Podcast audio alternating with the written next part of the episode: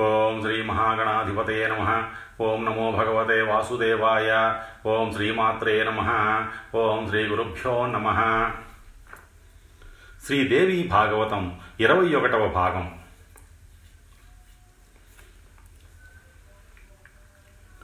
సౌనకాది మహామునులారా వ్యాసుడు శ్రద్ధగా ఆలకిస్తున్నాడు. లోమసుడు అనంతర కథ కొనసాగించాడు. ఉతజ్జుడికి ఒక మంత్రం లేదు ఒక జపం లేదు గాయత్రి లేదు సంధ్యావందనం లేదు. పద్మాసనం లేదు ప్రాణాయామం లేదు సమిధలు లేవు హోమాలు లేవు ఏమీ లేవు. ఉదయాన్నే లేస్తున్నాడు దంతధావనం చేస్తున్నాడు అమంత్రకంగా కాకి మునిగినట్టు గంగలో మునుగుతున్నాడు. ఆకలి వేసినప్పుడు అప్రయత్నంగా అమిరింది తింటున్నాడు. పర్ణశాలలో కూర్చుంటున్నాడు. ఉలకడు పలకడు. పేరడిగితే చెప్పడు చెప్పలేడు. చూసిన వారు ఇదేదో గొప్ప మౌన తపస్సు అనుకున్నారు. సత్యతపసుడు అని పేరు పెట్టారు. ఎవరికి ఏ ఇబ్బంది కలిగించడం లేదు. నిర్భయంగా సంచరిస్తున్నాడు. సుఖంగా నిద్రపోతున్నాడు. ఎప్పుడూ ఒకటే విచారం. నాకు చావు ఎప్పుడో కదా మూర్ఖుడిగా జీవించడం కన్నా మరణమే మేలు. దేవుడే నాకు అన్యాయం చేశాడు మూర్ఖుడిగా పుట్టించాడు. ఇందులో మరింక ఎవరి దోషమూ లేదు. ఉత్తమ జన్మమే ఇచ్చాడు కానీ నిష్ఫలం చేశాడు. గొడ్డుటావులాగా గొడ్రాలులాగా కాయని చెట్టులాగా నా బతుకు నిష్ప్రయోజనం అయిపోయింది. అయినా దేవుణ్ణి అనుకుని ఏం ప్రయోజనం? నా కర్మ ఇలా ఉంది. పూర్వజన్మలో ఎవరికీ ఒక పుస్తకం ఇచ్చి ఉండను ఒక పాఠం చెప్పి ఉండను. అందుకనే ఈ జన్మలో ద్విజుడుగా పుట్టి మూర్ఖుణ్ణి అయ్యాను. తీర్థాలు దర్శించి ఉండను తపస్సులు చేసి ఉండను. సాధువుల్ని సేవించి ఉండను. అందుకే నాకు ఈ శఠ జన్మ తెలివి తక్కువవాడిగా పుట్టాను. నా తోటి మునిపుత్రులందరూ వేదశాస్త్ర పారంగతులయ్యారు. నేను ఇలాగే ఉండిపోయాను. ఎంత పానం ఎంత పాపం చేసుకున్నానో? పోనీ తపస్సు చేసుకుందామంటే ఒక మంత్రం రాదు ఒక తంత్రం రాదు. ఎంత వ్యర్థం నా బతుకు? ఒక ముక్క అబ్బి ఉంటే ఏదైనా సాధించగలిగి ఉండేవాణ్ణి. ఇప్పుడు ఏది దారి? ఏమి చెయ్యాలి? అంతా నా భ్రమ. గాని చదువుకు చదువుంటే మాత్రం అన్నీ సమకూరుతాయా? దైవం అనుకూలించకపోతే పౌరుషం పనిచేస్తుందా? శ్రమ ఫలిస్తుందా? అనుకూలిస్తే పురుషకారంతో పని ఉందా? దైవబలమే బలం. అది ఉంటే అన్నీ ఉన్నట్టే. దైవమేవ పరం మన్యే. దిక్పౌరుషమనర్ధకం వృధా శ్రమకృతం కార్యం దైవాద్భవతి సర్వదా బ్రహ్మా విష్ణుశ్చ రుద్రశ్చ శక్రద్యా కిల దేవతా కాలస్య వశగాः సర్వే కాలో హి దురతిక్రమ బ్రహ్మ విష్ణు మహేశ్వరులు ఇంద్రాది దేవతలు అందరూ దైవస్వరూపమైన కాలానికి వశవత్తులే కాలాన్ని ఎవ్వడూ తప్పించుకోలేడు. అది బలీయం. అది దురతిక్రమం. పగలు రేయి మెలకువగా ఉన్నంతసేపు ఇలాగే రకరకాలుగా వితర్కించుకుంటూ విరక్తుడై శాంతుడై కాలం గడుపుతున్నాడు ఉతజ్జుడు పావన గంగా తీరాన పర్ణశాలలో ఒంటరిగా పద్నాలుగు సంవత్సరాలు సుదీర్ఘంగా గడిచిపోయాయి. ఒక రోజున ఒక నిషాదుడు క్రూర మృగాలను వేటాడుతూ పర్ణశాల వైపు వచ్చాడు. అతడి ఆకారం క్రూరంగా ఉంది. జంతువులను చంపడంలో మంచి నేర్పరిలాగా ఉన్నాడు. ఎక్కుపెట్టిన ధనుర్బాణాలతో వచ్చాడు. అడవి పందిని తరుముకుంటూ వచ్చాడు. ఒక్క ఉదుటున బాణం విడిచాడు. అది వెళ్ళి పందికి గాఢంగా గుచ్చుకుంది. దాని ప్రాణాలు విలవిలలాడాయి. భయపడిపోయింది. తప్పించుకుని పారిపోయే ప్రయత్నంలో అటూ ఇటూ పరుగులు తీసింది. నెత్తురు ఓడుకుంటూ పర్ణశాల ప్రాంగణంలోకి చొరబడింది. ఉతజ్జుడు చూశాడు. ప్రాణాలు కడబట్టిన దాని దయనీయ స్థితి. రక్షణ కోసం దాని ఆరాటం గమనించాడు. కరిగిపోయాడు. మనస్సు దయా దయార్ద్రమయ్యింది. కళ్ళల్లో నీళ్ళు నిండాయి. రోమకోపాలు తనువంతా పొటమరించాయి. సర్వాంగాలలోనూ ఒక జ్వర తీవ్రత వ్యాపించింది.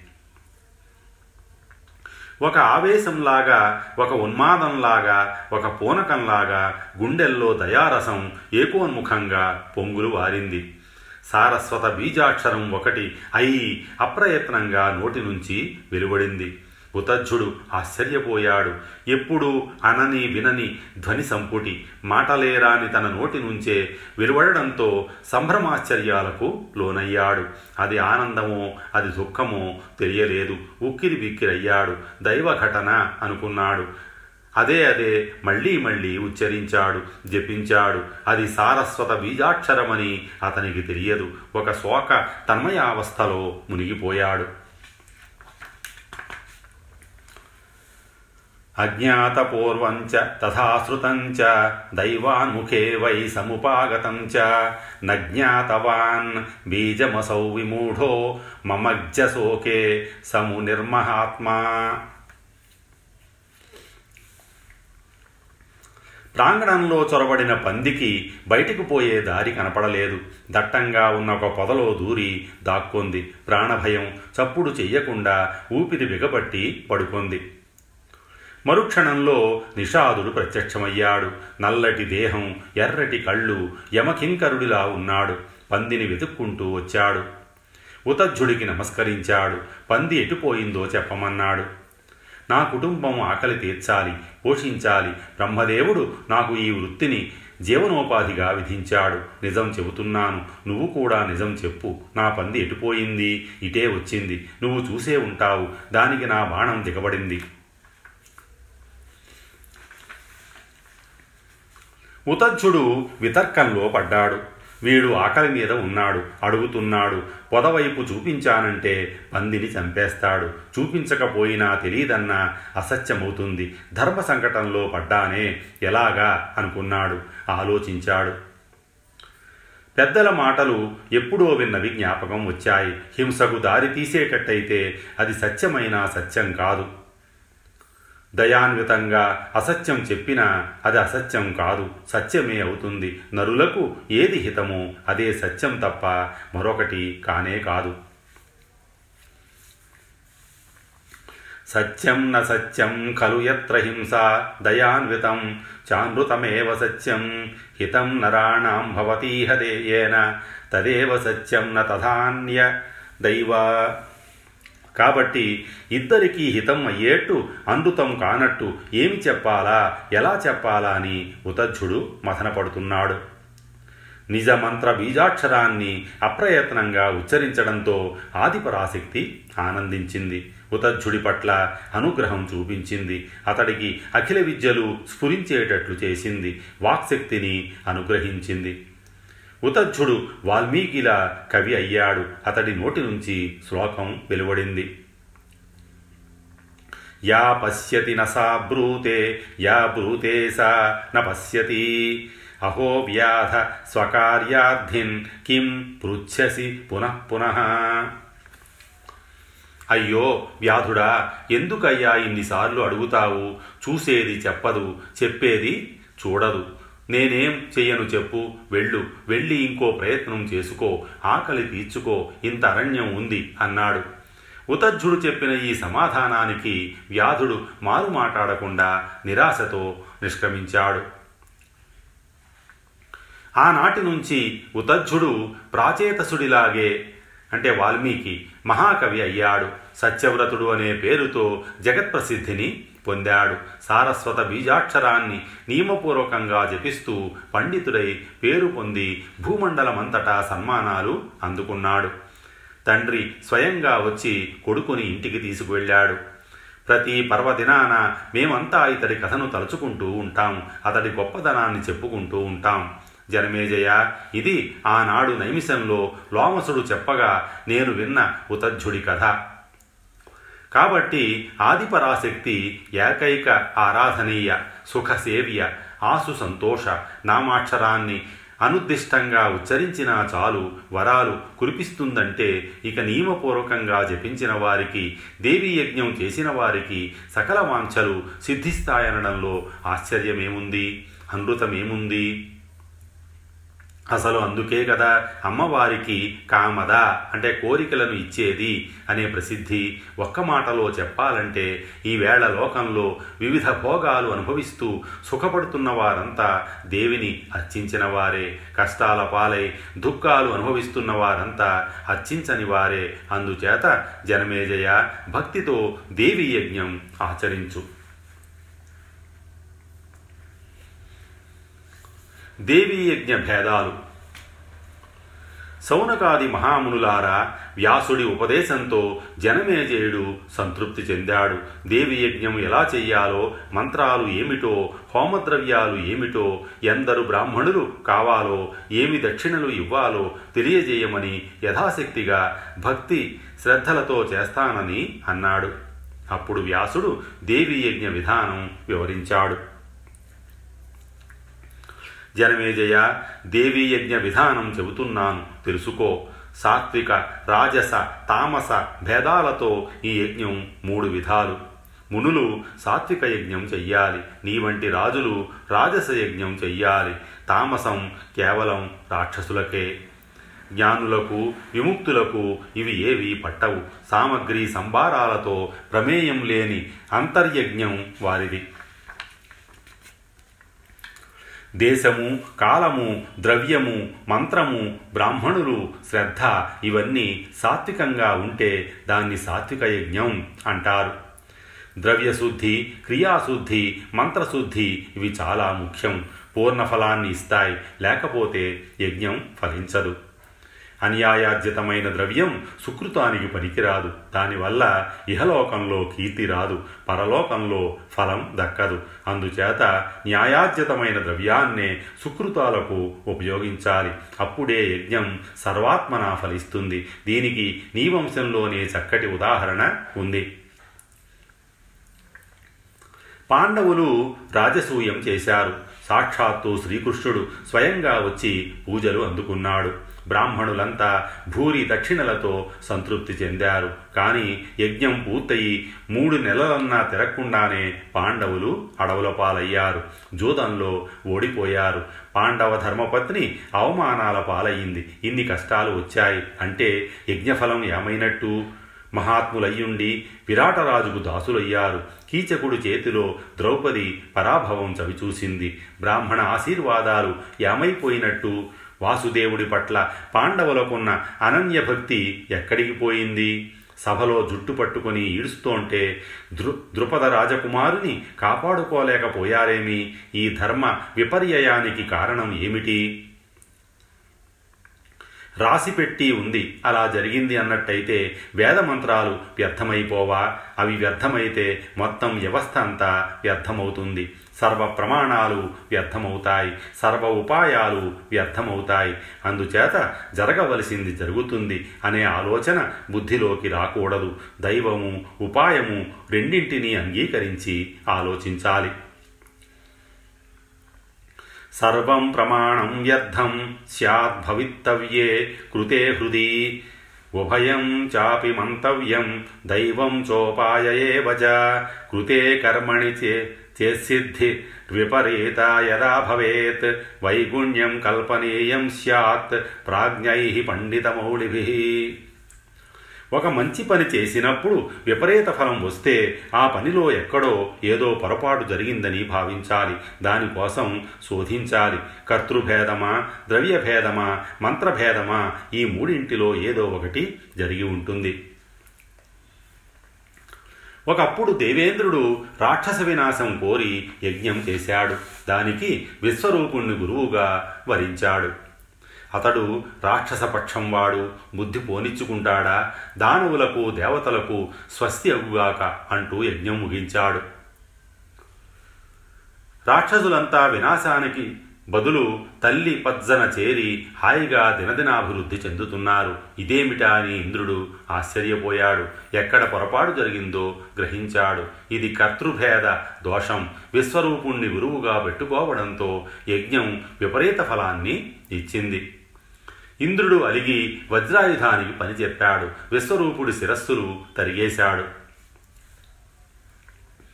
ద్రోణుణ్ణి సంహరించే పుత్రుడు కావాలంటూ ద్రుపదుడు యజ్ఞం చేశాడు. ఏ లోపము లేకుండా కర్తృ ద్రవ్య మంత్రశుద్ధితో నిర్వహించాడు. దృష్టద్యుమ్నుడు ద్రౌపది జన్మించారు. ద్రుపదుడి కోరిక నెరవేరింది. యజ్ఞం సఫలమయ్యింది. అలాగే దశరథ మహారాజు పుత్రకామేష్టి నిర్వహించాడు. నలుగురు కొడుకులను పొందాడు.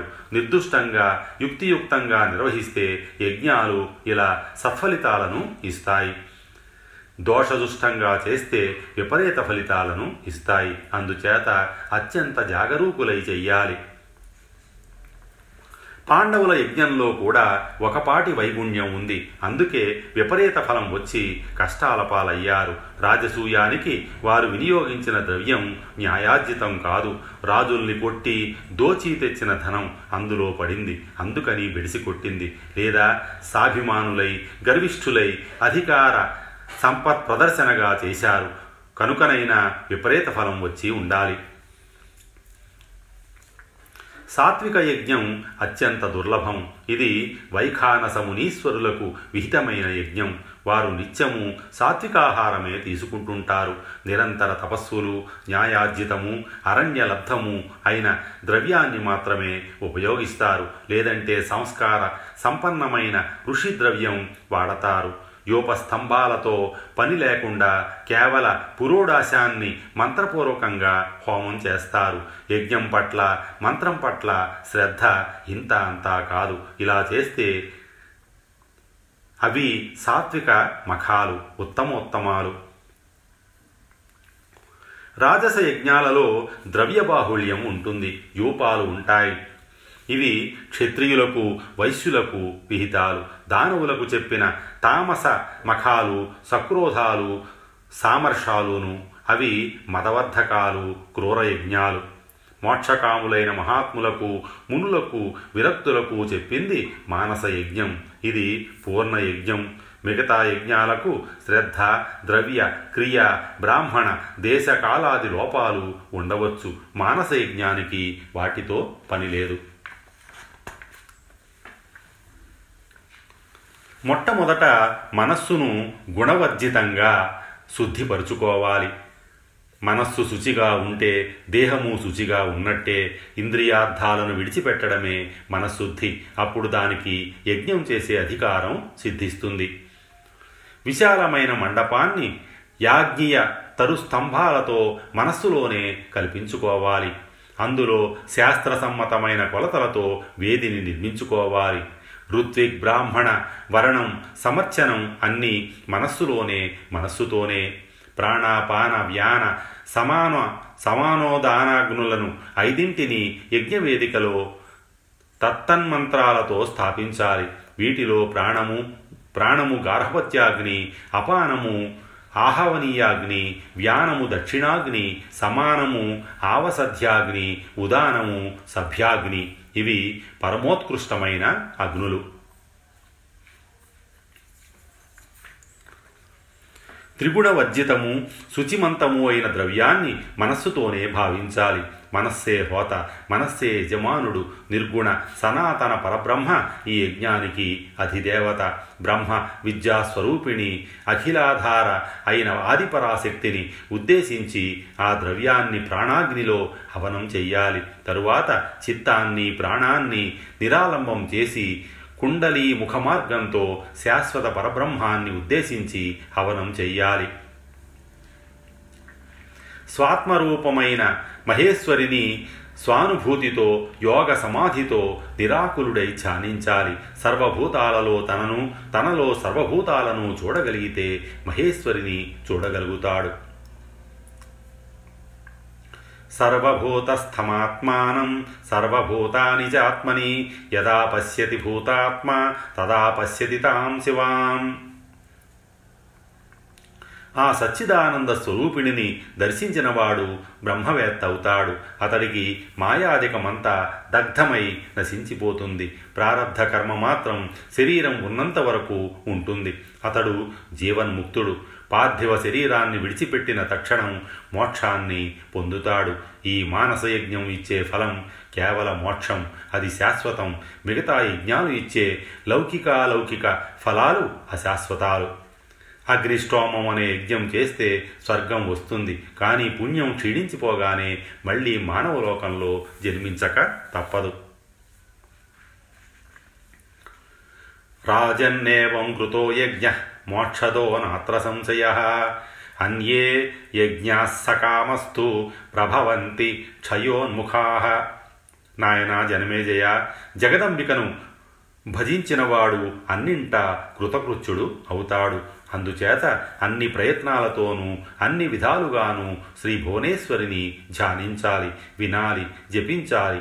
మానసయజ్ఞం రాజులకు కాదన్నానుగా దాన్ని అలా ఉంచు. ఇప్పటికి నువ్వు తామసయజ్ఞం చేశావు. సర్పయాగం. తక్షకుడితో పెట్టుకొని కోటాను కోట్లుగా సర్పాలను యాగాగ్నికి ఆహుతి చేశావు. ఇప్పుడు దేవీ యజ్ఞం చెయ్యి. సృష్టి ఆదిలో విష్ణుమూర్తి చేశాడు. అలా ఇప్పుడు నువ్వు చెయ్యి. ఎలా చెయ్యాలో నేను చెబుతాను. చేయించడానికి సమర్థులైన యాజ్ఞికులు ఉన్నారు. యజమానుడవై ఈ యజ్ఞం చేసి యజ్ఞఫలాన్ని నీ తండ్రికి ధారపోసి అతడి దుర్గతిని తొలగించు. విప్రావమాన పాపం వల్ల నరకం తప్పదు. దీనికి తోడు శాపదోషం ఒకటి. దుర్మరణం ప్రాప్తించింది నీ తండ్రికి. ఆకాశంలో కాదు భూమి మీద కాదు దర్భలపైన కాదు సంగ్రామంలో కాదు గంగలో కాదు సౌధంలో స్నాన దానాది విహీనమైన మరణం పొందాడు నీ తండ్రి పరీక్షిత్తు. ఇది చాలా రకాలుగా దుర్మరణం చాలా రకాలుగా నరక కారణం. జనమేజయ కాలం ఆసన్నమయ్యిందని ముందుగా తెలవడం ఒక అదృష్టం. అలా తెలిసినప్పుడు ఏ సాధన లేకపోయినా మనస్సు నిర్వేదాన్ని పొందాలి వైరాగ్య భావన కలగాలి. ఇది పంచభూతాత్మక శరీరం. దీనితో నాకు ప్రమేయం ప్రమేయం ఏమిటి? సుఖమేమిటి? దుఃఖమేమిటి? ఇది రాలిపోతే రాలిపోని. నేను నిర్గుణుడను విముక్తుడను నశించేవి నశిస్తాయి. అందులో బాధపడాల్సింది ఏముంది? నేను బ్రహ్మను సంసారిని కాను సదా ముక్తుడను సనాతనుడను దేహంతో నాకు ఏ సంబంధము లేదు. కర్మానుబంధాలన్నీ శుభాలు కానీ అశుభాలు కానీ అన్నీ వదిలిపోయాయి. అదృష్టవశాత్తు ఈ అతి ఘోరమైన సంసార సంకటం నుంచి త్వరగా విముక్తుణ్ణి అయ్యాను. ఇలాంటి వైరాగ్య భావం పరీక్షిత్తుకి కలిగి ఉండాల్సింది. కలగలేదు. కలిగి ఉంటే స్నానదానాదులు లేకపోయినా దుర్మరణం అయ్యేది కాదు. ముక్తికారకమే అయ్యేది. అయితే నాయన ఇలాంటి వైరాగ్య భావన కలగడం అంటే అది అంత తేలిక పని కాదు. మహామహాయోగులే ఒక్కొక్కసారి తలకి తలకిందులవుతూ ఉంటారు. మీ తండ్రి మాట చెప్పాలా? ఈ దేహాన్ని రక్షించుకోవడం ఎలాగా? రాజ్యాన్ని శత్రువుల పాలు కాకుండా చూసుకోవడం ఎలాగా? శాపం తప్పించి నన్ను బతికించేవాడెవడు? మంత్రజ్ఞుల? తంత్రజ్ఞుల? మణుల? మందుల? అందరినీ పిలిపించండి అంటూ సౌధాగ్రంలో కూచుని అన్ని రోజులు ఆరాటపడ్డాడే తప్ప దేహ మమకారాన్ని వదిలించుకోలేకపోయాడు. ఆ ఆరాటంలో స్నానం సంధ్య దానం ధర్మం అన్నీ మర్చిపోయాడు. దేవి స్మరణం లేదు భూమిశైనం లేదు మోహార్ణవంలో మునిగిపోయి సౌధంలోనే మరణించాడు. ఇవన్నీ నరకహేతువులే. కాబట్టి మీ తండ్రిని నువ్వే ఉద్ధరించాలి. నరకకోపం నుంచి తప్పించి సద్గతిని కల్పించాలి. సౌనకాది మహామునులారా వ్యాసుడు ఇలా చెప్పేసరికి జనమేజయుడి అంతరంగంలో దుఃఖం సుళ్ళు తిరిగింది. తండ్రికి ఉత్తమ గతులు కల్పించకపోయాక ఎందుకు నా బతుకు దండగా అనుకున్నాడు. వ్యాసమహర్షి నువ్వు చెప్పిన యజ్ఞాన్ని చెప్పినట్టు నిర్వహిస్తాను. మా తండ్రికి స్వర్గం లభించాలి అని దృఢనిశ్చయంతో అన్నాడు అని మరొక సమాచారం అడిగాడు. స్వస్తి శ్రీ ఉమామహేశ్వర పరబ్రహ్మ అర్పణమస్తు